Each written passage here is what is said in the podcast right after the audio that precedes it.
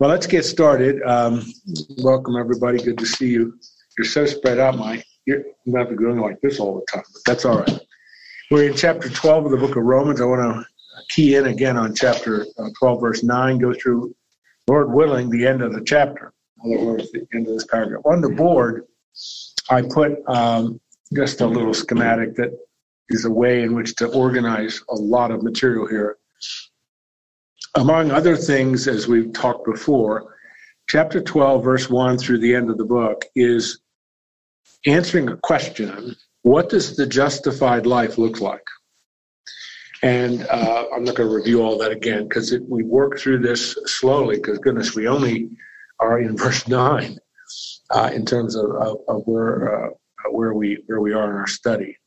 This is profoundly important because all of the factual material on justification and everything that's developed in the first 11 chapters are heavily theolo- theological, very doctrinal. But doctrine without transformation is just filling people's heads with, with facts.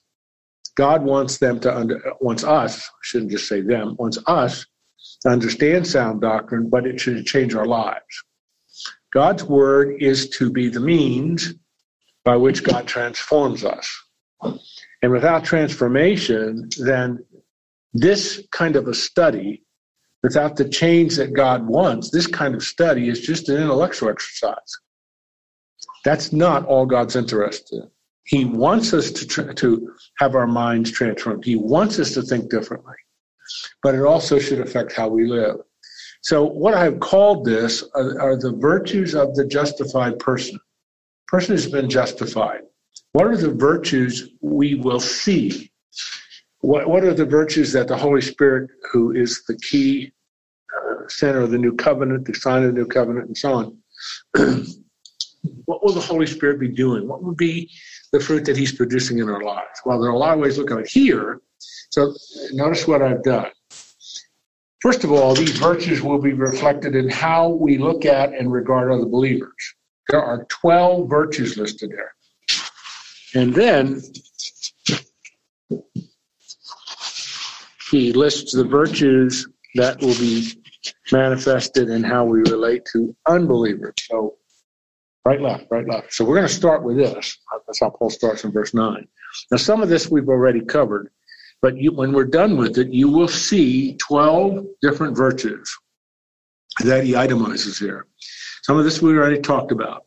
Verse 9 let love be genuine.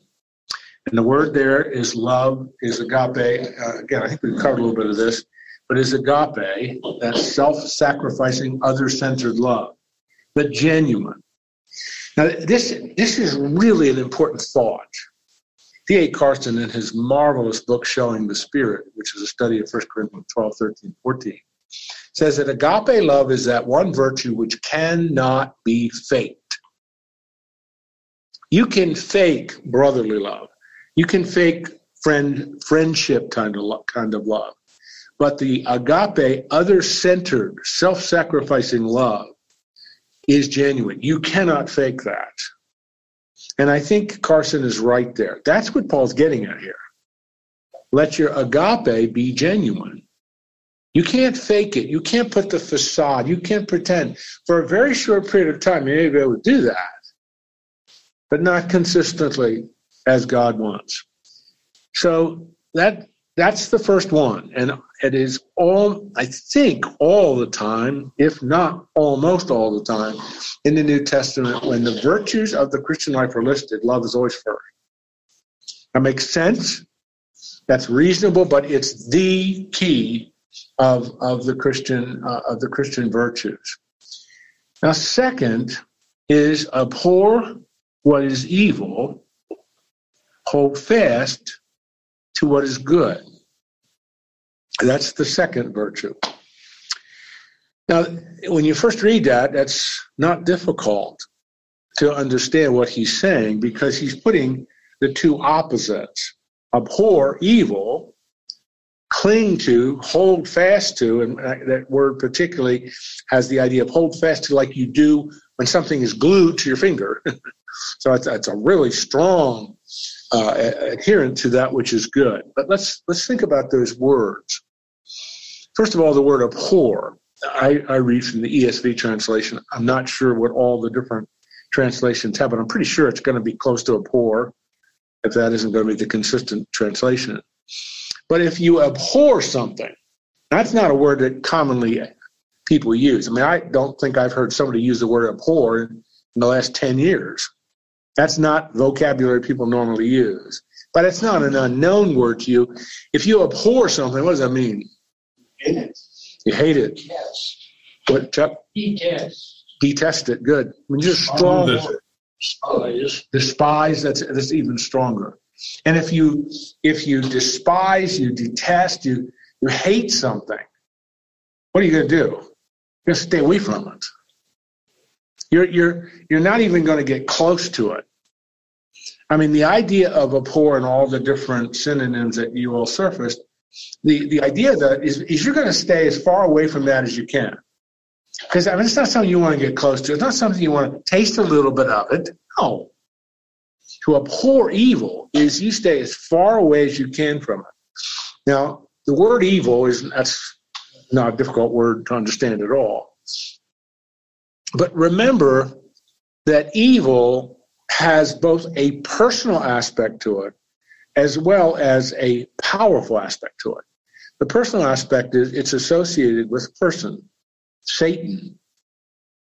It's associated with the created being of God who was at the top of God's hierarchy of, of, of beings. He was the angel that served God. Ezekiel 28, 12 and following shows us that. Nonetheless, so it's abhorring, detesting, staying away from all the stuff that we talked about.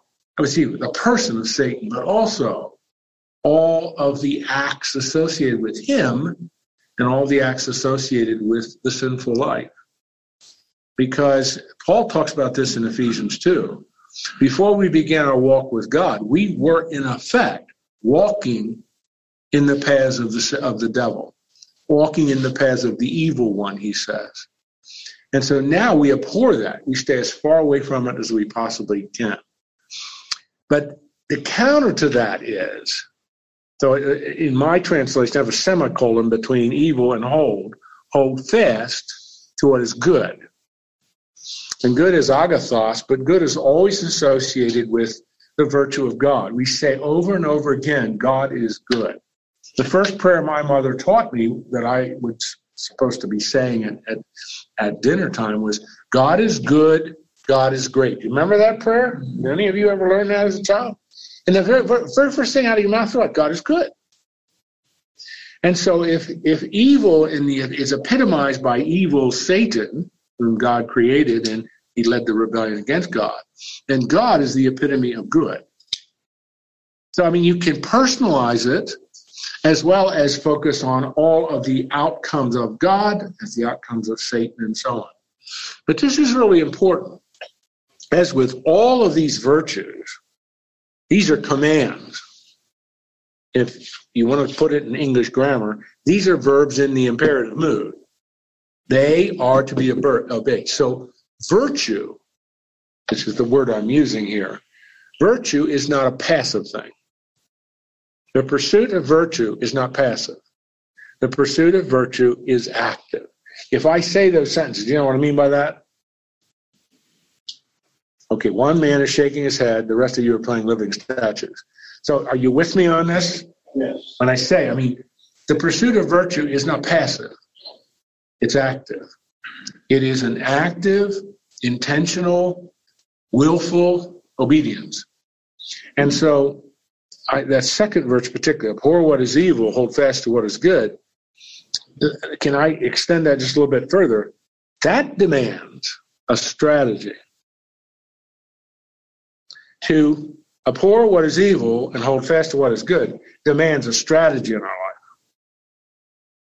It demands that you begin, as a believer now, justified, declared righteous, that's your standing before God, in your walk with Him, in your walk of loving obedience with Him, you will develop a strategy to stay as far away from evil things as you can.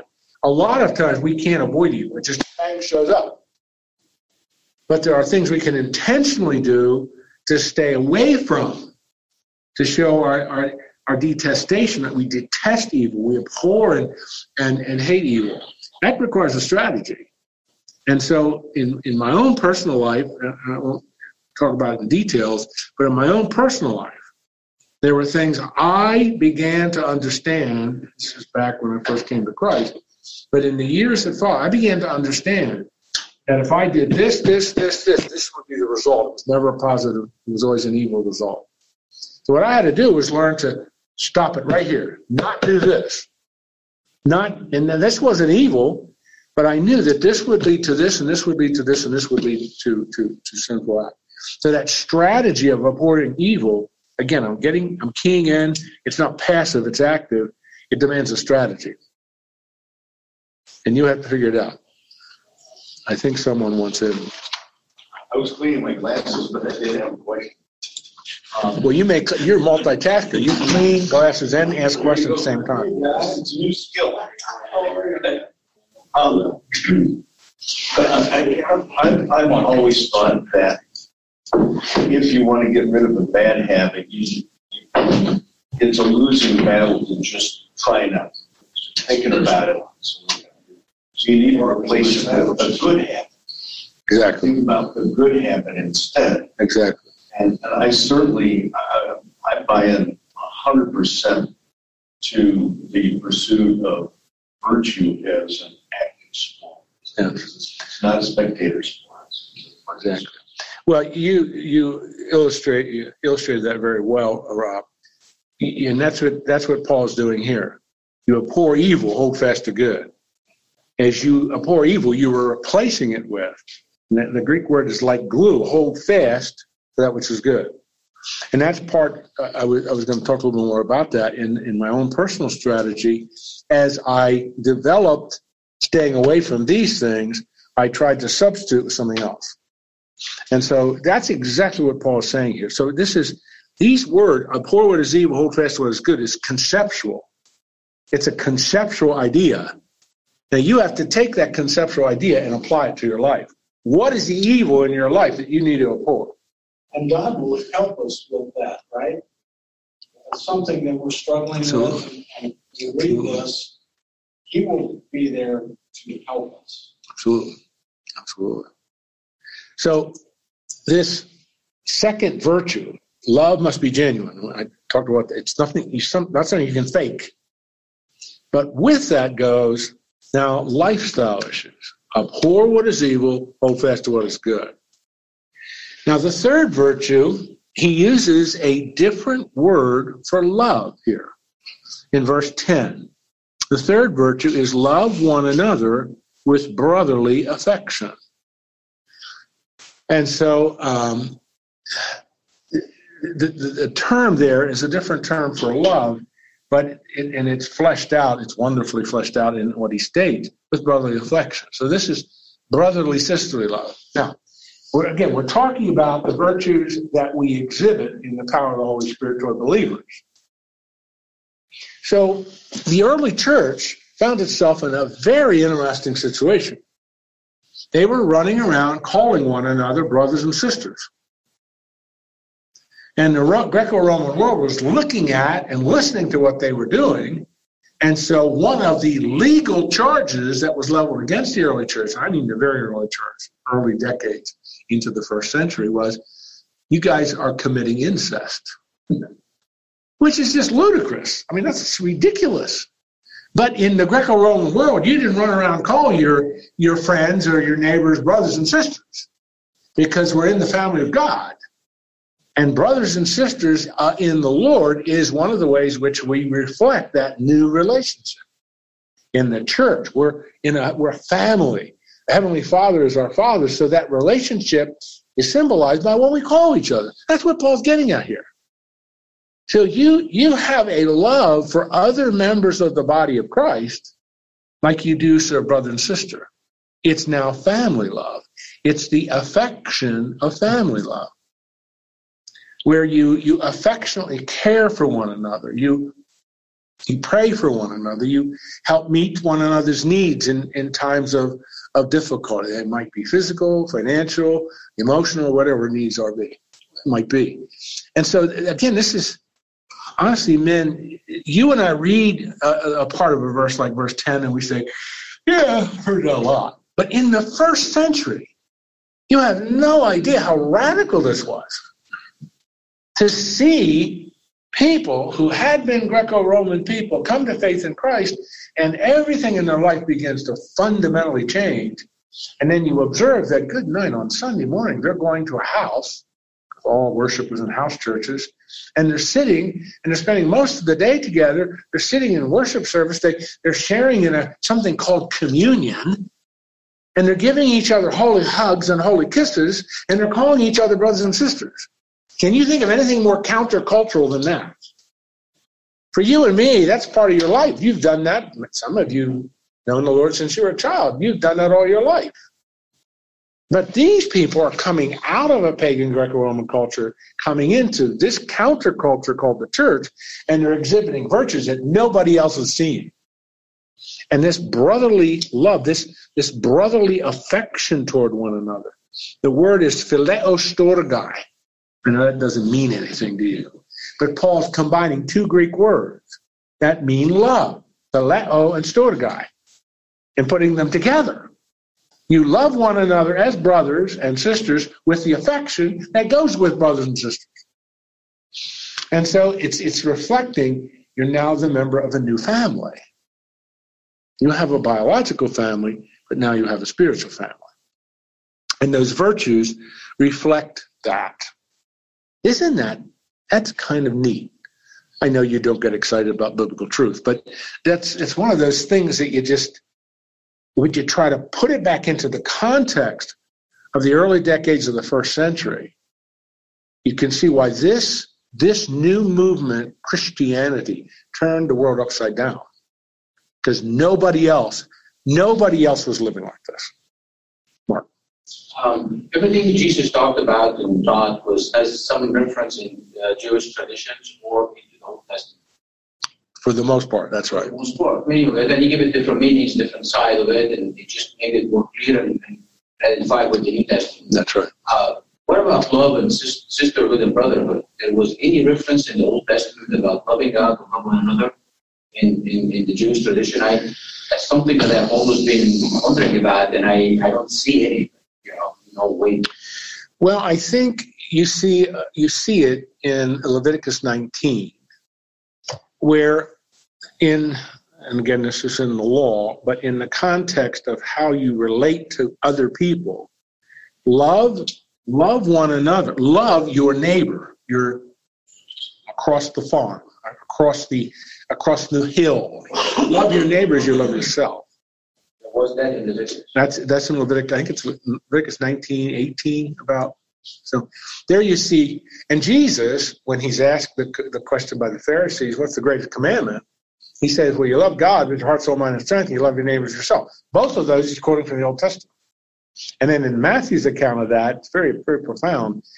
Jesus says the entire law is suspended. The Greek word means is suspended by these two.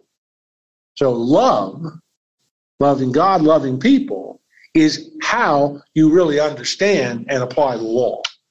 The typical Jewish person in the first century did not think that way. So Jesus is saying the fundamental suspension of everything in the law is relational. It's a relational love. So it was love for God. It's oh yeah yeah yeah oh yeah. It brought up to be to make it like the suspending of the. Well, he's he's explaining something that they should have understood. But they didn't, because they're having in the first century, of the Ferrari, they're having this debate of the 10, what's the greatest one? And Jesus, in effect, saying, You guys are missing the whole point. It isn't keeping meticulously and rigidly, legalistically these 10 statements. It's your relationship with me and relationship with God. That's what's really important. And my law defines how you do this in a fulfilling way because I want to walk with you. But I'm holy, you're not. Here's how you walk with me. I'll atone for your sins through the sacrifices. And I'm giving you the instructions of how you walk with me. So that everything you do, you think of me. So Jesus expands on that, but he's defining something they should have understood. but Jesus says this too. And this is in John's gospel, and, and the first epistle of John really develops it. They will know you are my disciples when they see how you love one another. And that's what Paul's talking about here. People will know that you are my followers. It's Jesus talking, that you're following me when you exhibit these. Not when you keep meticulously some legalistic set of standards some human being makes up. It's when you walk with me in love and walk with others in love. One time when I was teaching this, the guy said, You remember the family, you love one another like you love brother and sister. The guy said, But I don't like my brothers and sisters. I don't have any relationship with my brothers and sisters. It's a terrible analogy, Illustrate it some other way. And I thought, well, I don't know if I can illustrate it another way. But it, at least conceptually, we understand what he's saying. That we are in a new family. We're in the family of God. And we treat one another with the family affection of a brother and sister. Fourth virtue. I I love I read from the ESV translation. I love how the ESV translates this. Outdo one another in showing honor.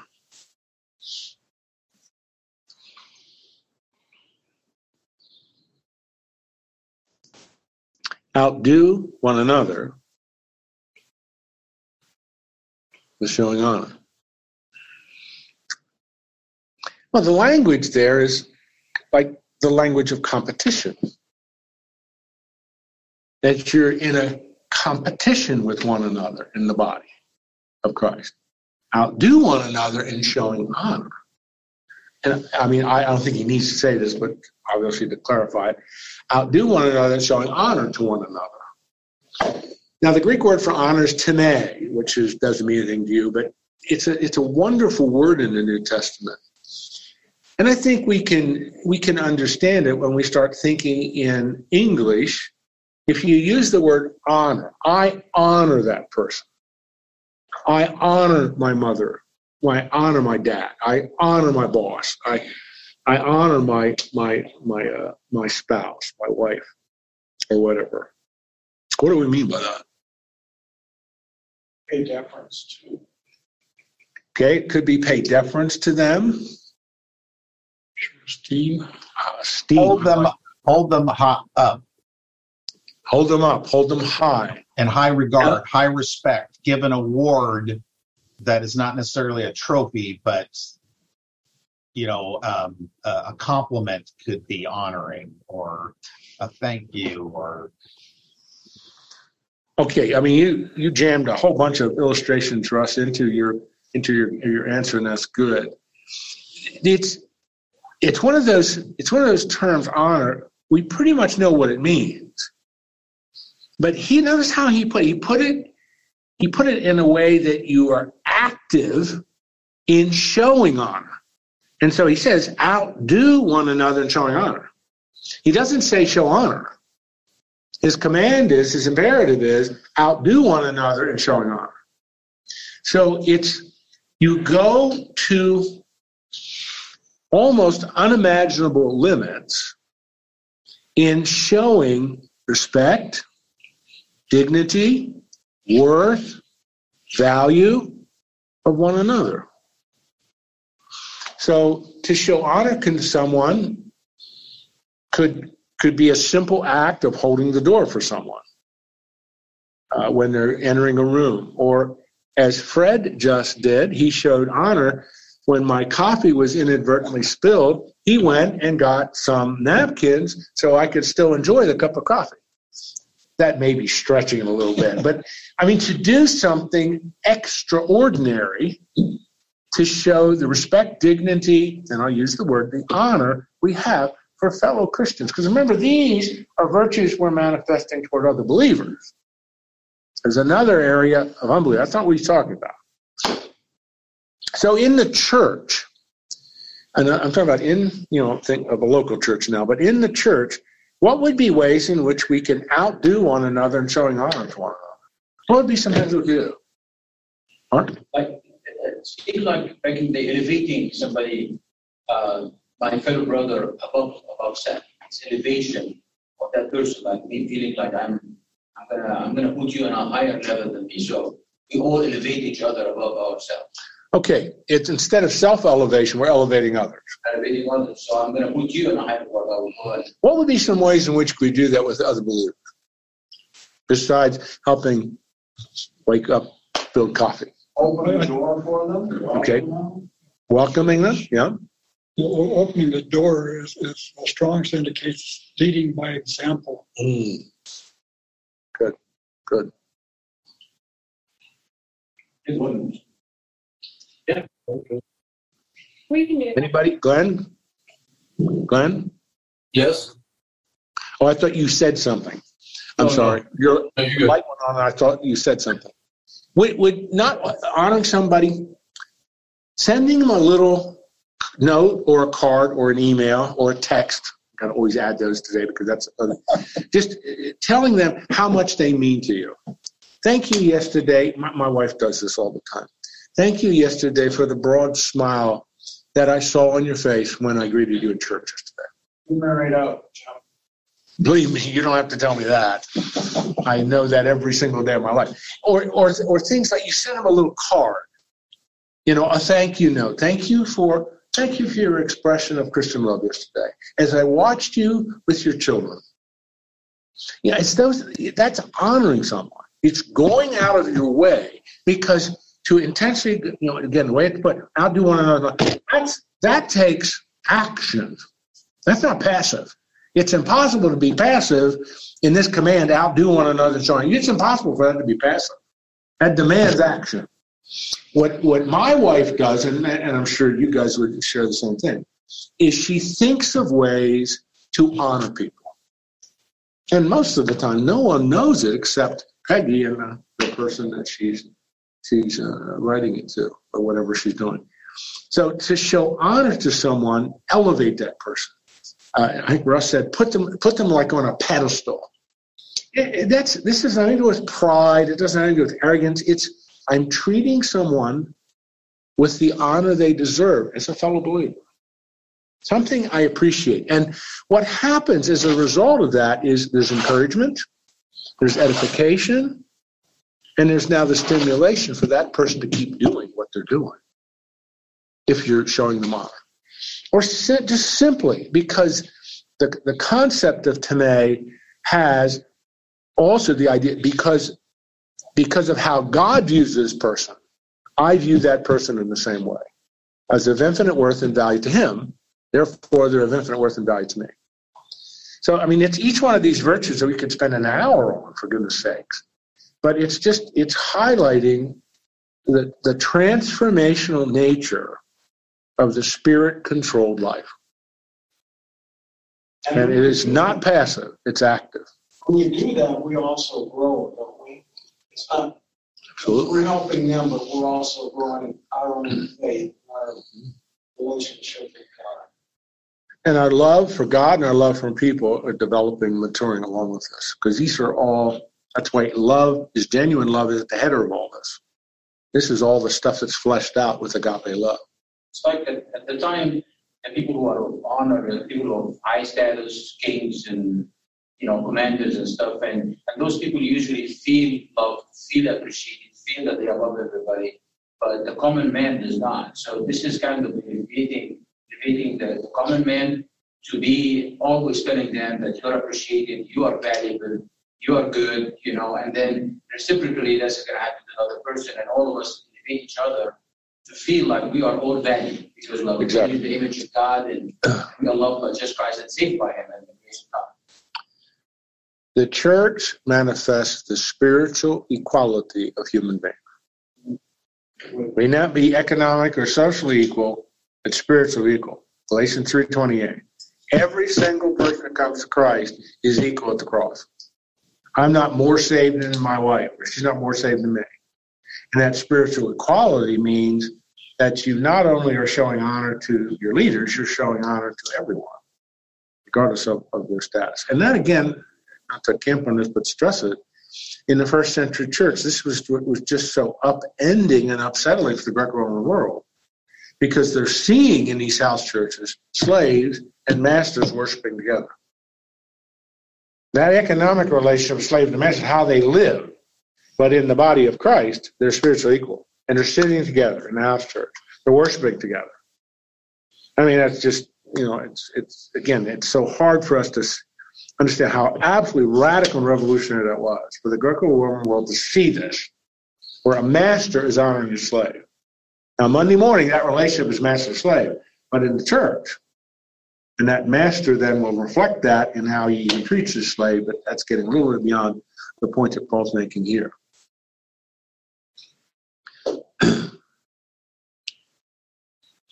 All right? Now, it's really amazing. It's 25 after 12, and we have only done four virtues. My goal was to do 12, but I'll not get them done, and it's all your fault. It's not mine. I'm not honoring you. I'm just kidding. All right. Verse 11, the fifth virtue. This is really fun, funny how the ESV does this. Do not be slothful in zeal, be fervent in spirit. Those two go together, but they, they are separate. So let's take the first one.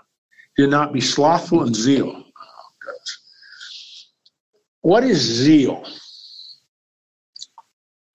That's a great. That's the right way to translate it. Uh, zeal. Zeal is a noun. Zealous is an adjective. To be zealous is a verb. So, to, to be zealous about something, to manifest zeal. What does that mean? Enthusiasm. Enthusiasm. Express. That was the word. What? Is, Expressed enthusiasm. Okay, expressive enthusiasm. Where do you see zeal? Well, you might see it on a football field, not Nebraska, but you might see it on a football field with the players. You might see it in the coaching staff where they're manifesting zeal for the game. Uh, you you would you would see it in uh, in I, I mean I've, I've, watched these little kids when my kids were growing up, and now watch other small children, or even as they get into middle school, how they go about playing soccer, playing, you know, when they start with t-ball and base, baseball or whatever, basketball, swimming. There's a zeal there, but there's no learning. They're just, you know, flashing their hands and their arms in the swimming pool. But the zeal, the zeal has to be directed. The zeal has to be channeled. And the zeal has to be purpose driven. The zeal has to be focused. And so it's strength. Again, I read from the ESV translation. Some of yours might be a little different. But do not be slothful in zeal. I mean, you know, my mother used to word you used to word use the word sloth a lot. I don't think anybody I know of uses the word sloth in a normal conversation. But what does sloth or slothful mean? Lazy. Did you ever ever get down to the Henry Doorly Zoo and go into the jungle? You see up in the trees in the one part of the jungle exhibit a sloth. Did you, do you know why they're called a sloth? Because you stand there and watch them, they don't do anything. For an hour, they don't do anything. You come back two hours later, they're still, you go into the restaurant, look down, they're still doing the same thing, laying there in the tree. They are the epitome of being slothful. They don't do anything.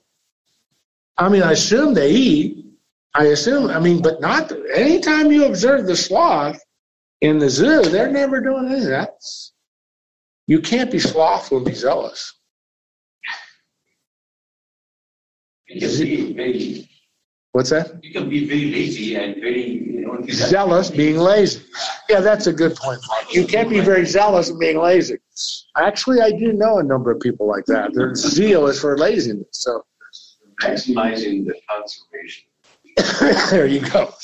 and they're zealous in pursuing that conservation. So it's almost like an oxymoron to use those two words together. It really is crazy. But again, zeal needs to be channeled. Zeal needs to be directed. And lazy, slothful living is not the zeal that God wants. So the enthusiasm and the zeal of life, if I can put it that way, the enthusiasm and the zeal with life begins with Christ. And the enthusiasm and zeal you have for life centered in Christ means you will therefore be zealous for the things he's zealous for. Now, I'm really fleshing this out and embellishing this a bit, but that's the point he's making.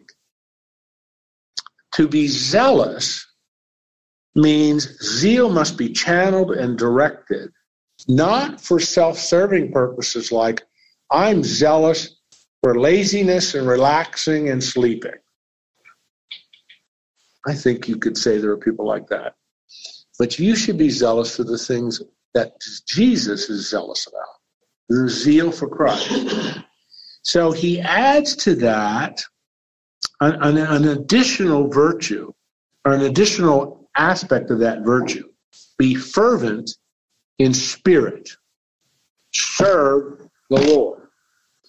So to not be slothful in zeal, instead, fervent in spirit, literally in the Greek, burn with the Spirit. Now, some of your translations will have the word spirit capitalized. Some of your translations will have it in a lowercase s. There's quite a bit of debate about that. Are we to be fervent, burn in our human spirit with zeal?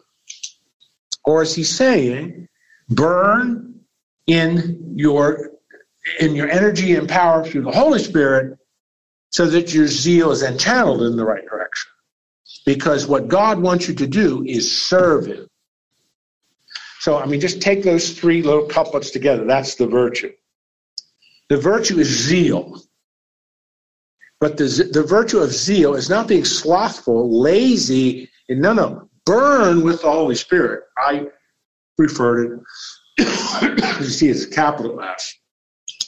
Burn with the Spirit because He gives you the enablement and empower to do what? Serve the Lord. So your zeal is serving the Lord. How do I serve the Lord? Through the burning power of the Holy Spirit. And that, that Holy Spirit indwelt you the moment you were justified. Exactly. It's there. Now draw on. It's Yeah, the my- power is there. Now draw on. So this is a, and notice how Paul is doing. Now he's now moving. You you you I do one another honor now, even more active now. Zeal, enabled by the burning with the power of the Spirit as you serve the Lord. Jim, So- wouldn't, wouldn't excitement come in there somewhere? You could be excited about your faith and and, Oh yes, and how your Absolutely. life is going. that's right. That's right. You always are excited about biblical truth, Woody. And that is reflecting the zeal that he wants to see in your life. Thank you. You're modeling that for us. So, I mean, you just see this is this is another one of these radical transformational lifestyle changes. Zeal, but a zeal that's sourced in the power of the Spirit. You're burning with the power of the Spirit as you serve the Lord. And serving the Lord, that's it's a broad command. I mean, goodness. There's almost no boundaries to serving the Lord. But you see, almost, I think this would be true, almost all human beings are zealous for something. They have zeal for something, whatever it is in their lives. Paul is saying, transfer that zeal to serving the Lord. And God has given you the power and enablement to do that, but you have to draw on it by faith. Burn with the Spirit. And so, again, I mean, oh my goodness, this is really a transformational command in our lives that it takes time for us for this to develop. This does not happen overnight. One of my frequently listened to podcasts had an episode where the host, um, I and mention his name, Robert Morgan, was interviewing three other PhD theologians. And they were talking about biblical zeal. And, and Morgan expressed it as to you're so excited about it Mm. that you come to the point of tears. Mm. So his, I guess his view, I'm not sure I understood it properly, but his view was if, if you get excited enough, you're, you're going to be on the verge of tears. in- in your- Well, I, I think that's that would be one of the things that you do see in your life. in this journey with the Lord. That that zeal and enthusiasm can even have that emotional residue of tears. We saw that with Jesus as he went out of Jerusalem. Can you consider, consider how, how different the, the Christian in the first century would be showing this zeal when they, all the other Jews are oppressed by the Roman rule and, and all the other rules that they've been subjected to for thousands of years. And they're, they're downtrodden, and here's this bunch of people running around Yeah. all excited. Zeal, yeah. Zeal for the Lord. Zeal for the Lord. And that's, uh, now I can make a real cynical comment, and I think I might make it to illustrate. I have seen many evangelical Christians have an enormous level of zeal for a politician and not the same level of zeal for Jesus. I'm just going to let that lie there, let you think about it. And um, so, Moving on. number six. You mean we've only done five? Oh, okay. And 25 of them, we've only done five. Fifth or sixth one, middle of beginning of verse 12. Rejoice in hope. Now, again, the- these are the virtues in a relationship with believers. Rejoice in hope. Now, I don't think have any difficulty understanding joy or rejoice. But let's review and think about hope here. Give me a, biblical definition of genuine, biblical, Christ centered hope. Hope and forgiveness. For the believer. I, I don't think hope and forgiveness, hope and and grace for. I, I, no, I would take that back. I, we don't have hope and forgiveness, we have an assurance. That's right. that. Hope, would you agree? Hope is a future centered word. Right? It means you have hope about something is going to happen next hour, next year, whatever. And the, the, the Bible always speaks of hope with what object? Who's the object of our hope? Christ returning. Christ return. Romans 8, 24, 25. That's it. The, the, the, the hope of the believer is centered on the promise Jesus Christ made in John 14, I'm coming back for you. And so in Titus 2:13, Paul speaks as he's talking to Titus, the blessed hope of the church. What's the blessed hope of the church? Jesus coming back. The Bible says over and over and over again, Jesus says in all the discourse, it's repeated, you don't know when that's going to happen. You do not know when Christ is coming back. And so Jesus says, you do not know when Christ is coming back. So two things, be ready and be faithful. So hope, my, I studied under a man who defined hope in this way. Expectancy with desire. I've never forgotten that. It's short, it's pithy, very easy to remember. Expectancy. You expect it to happen. It's not, there's not a doubt about it. You're not certain it's going to happen. No, you know it's going to happen with desire. You want it to happen.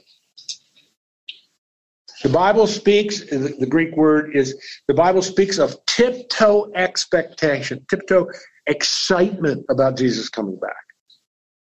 The early church would say over and over again, we have it in, uh, it's actually in one of the New Testament verses, but we in a lot of extra biblical literature. They would say, they would say, come Lord Jesus, come Lord Jesus. Maranatha, come. The expectation, the hope, the excitement. Today might be the day Jesus comes back. We don't think that way. In 2022, our hope is, we hope that Nebraska wins on Saturday. That's the hope. And everything's geared toward that. We devote our whole lives to that. I'm exaggerating, you know I am, but and there's nothing wrong with that. But Paul says, rejoice in hope. I have a, a lot of friends in North Omaha. I, I did a lot of work up there over the years. But one of my pastor friends up there says, My people cannot live without hope. And I've never forgotten what he said there. And I've thought about that over and over again. That is really true of a human being. If people do not have hope for tomorrow, it makes today very difficult. Now, listen, we live in a fallen, broken world. The hope is not, uh, oh, we're going to vote in two weeks, we're going to have a whole bunch of new politicians that are going to solve everything. If you really believe that, you have absolutely no historical perspective. You have absolutely no conviction about really what a fallen, broken world looks like. Politicians and politics is not the solution to the human problem. It's not that that isn't important, but your hope, everything's going to be made right when Jesus comes back. Because things are never going to be right till he comes back. And these are people who lived in the Greco-Roman world, and these crazy Caesars were ruling, and taxation was unbelievably oppressive, et cetera, et cetera. Their hope wasn't in, well, maybe when a new Caesar comes to the throne, it's going to be better. That's not how they thought. Their focus is when Jesus comes back, everything will be made right. You've read some, I think you have, some of the lyrics of what used to be called the Negro spirituals. The slaves in the American South before the Civil War, the songs they sang focused on Jesus coming back for them and making everything right. My master's not going to make everything right. But when Jesus comes back, swing low, sweet chariot. You know, you know what singing, but some of those, it gives that sense. That's what Paul's saying. The believer's virtue is a future oriented set of promises that Jesus made to us. That's the content of my hope. I rejoice in that. Not in who the next leader is. That's very important. We're to vote, to be involved, but it's a realistic understanding. Our hope is in Christ, the blessed hope of the church. Titus 2.13. And I, I, just love how he puts that. Rejoice in hope. Isn't hope like it's a wide spectrum of hope that I don't know if ever going to happen and hope that I have assurance to happen? You can't bring it up as if it's an assurance. You know, I, I, I believe that Jesus will come. I don't have, is it, is it hope that he will come or I know he's coming or you know, there's a wide spectrum of the one of the things, but one of the things that's always important: do not make a wish the synonym for hope. I wish this. I wish I would get a million dollars. Well, that's ridiculous. I don't play the lottery. I don't have any rich relatives. You know, I'm retired. I mean, that's not going to happen. So to say I wish for a million dollars is ridiculous. That's a that's a baseless Vacuous, isn't that a great word? Vacuous statement. But if I say, I hope Jesus is coming back for me, I'm not saying I wish Jesus were coming back for me. The word hope has certainty to it. The word hope has absolute certainty to it. Jesus promised this in John 14, and he says it over and over and over again. But he says, Don't be anxious, he's saying to the disciples. They're frustrated and hurt that he's going back to the Father. Don't be anxious. In my Father's place are many, in my Father's uh, mansion, in my Father's house, there are many mansions, many, many rooms. I'm going to prepare one for you, and I will come back for you. I will come back for you. That's what my wife says at all. She, my wife says that all the time. When Jesus comes back, everything will be made right. I won't have to deal with rabbits eating my impatiens. I won't have to dig dandelions out of my garden. Now, I'm using a little thing that she talked about in the summer months, but you know, she she's struggling with arthritis. She has an autoimmune disease. She has a heart condition. She says, when Jesus comes back, all this will be made right. And I mean, that's that's the rejoice the hope, not to rejoice in our present circumstances, because that's hard sometimes. Because life's like this, but rejoice in the hope. Jesus made, and so the future promise of Christ should affect how we live today. Future promises affect present behavior. Rejoice in hope. To me, that's life. That's life transformational. And Chuck, I know your dear wife and all that's happened with her, but the focus for you is rejoice in the hope. She's not always going to be like this. When she gets her new body, she's going to be whole. And I mean, that that's rejoicing hope. not the circumstance you're in right now. That's hard. And these these early Christians are being they're being persecuted, they're being thrown in prison, their property's taken from them, they're homeless, and they're walking around rejoicing in hope. You read 2 Corinthians chapter 12 and you read all the things that happened to Paul. He's still rejoicing in hope. They're thrown into a prison in Philippi. What are they doing when the angel comes? There's an earthquake, all the shackles are thrown off. What are they doing? They're sitting in prison still singing hymns to the Lord. And the Philippian jailer cannot understand what they're doing. which then causes him ultimately. I'm still getting over this hacking, so apologize for that. And I'm getting excited, and that's why I'm getting all stirred up. All right, everybody with me on this one? Can we do another one? I think we can. This is the last one. Number seven, be patient in tribulation.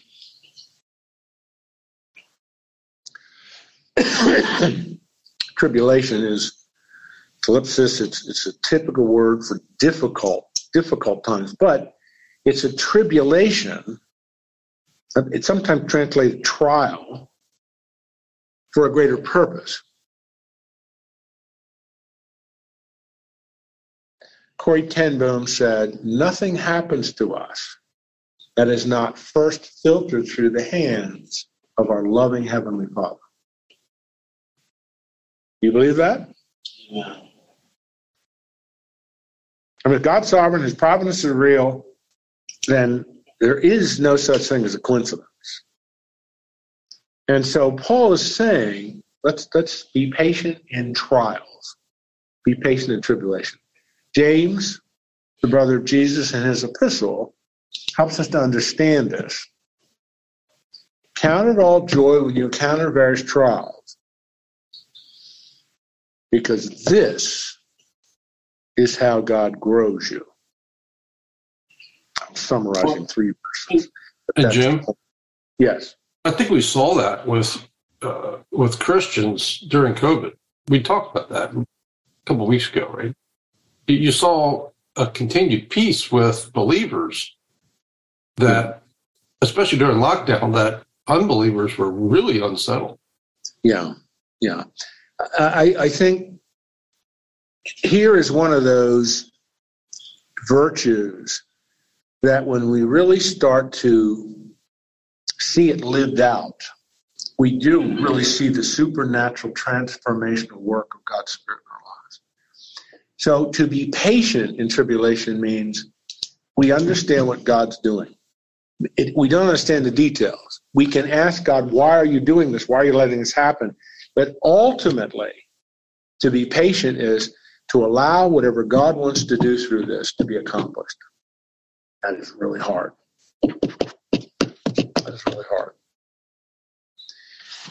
Um, gentlemen, I'm going to really have to quit here, but um, let's see. I'll pick up next week, kind of in the middle of verse 12, and we'll just continue to press on.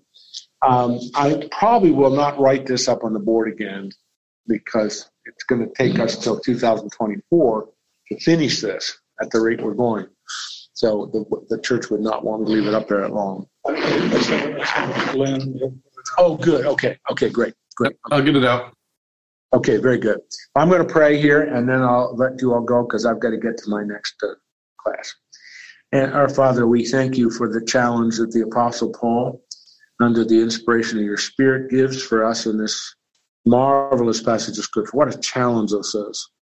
What a what a challenge to how we're living our lives and how we look at our lives. And these words like love in verse nine, words like honor, words like affection, words like zeal, uh, words like rejoice in hope. Lord, they are transformational words. They're the terms that, as we unpack them and, and think about them and apply them, really illustrate what the what the Holy Spirit is doing in our lives as we're on this journey with you. This journey from life to eternity. This journey from the old life which you saved us from to the new life which we're embracing. And we thank you for the, the power you give us through your spirit, for the, the word of God that we read and study that he uses to transform us. So Lord, help us to be challenged by these, to make the changes in our lives because these are not passive things. This is an active pursuit in our walk with you. So help us each one, whatever the needs are specifically, help each one of us to allow you to continue your work of transforming us into the image of the Lord Jesus through your Spirit. Commit these men to you as we go our separate ways now. Use us, help us to be your representatives, to your ambassadors, to be your salt and light for your glory and for the honor that comes with serving Christ, we pray. Amen.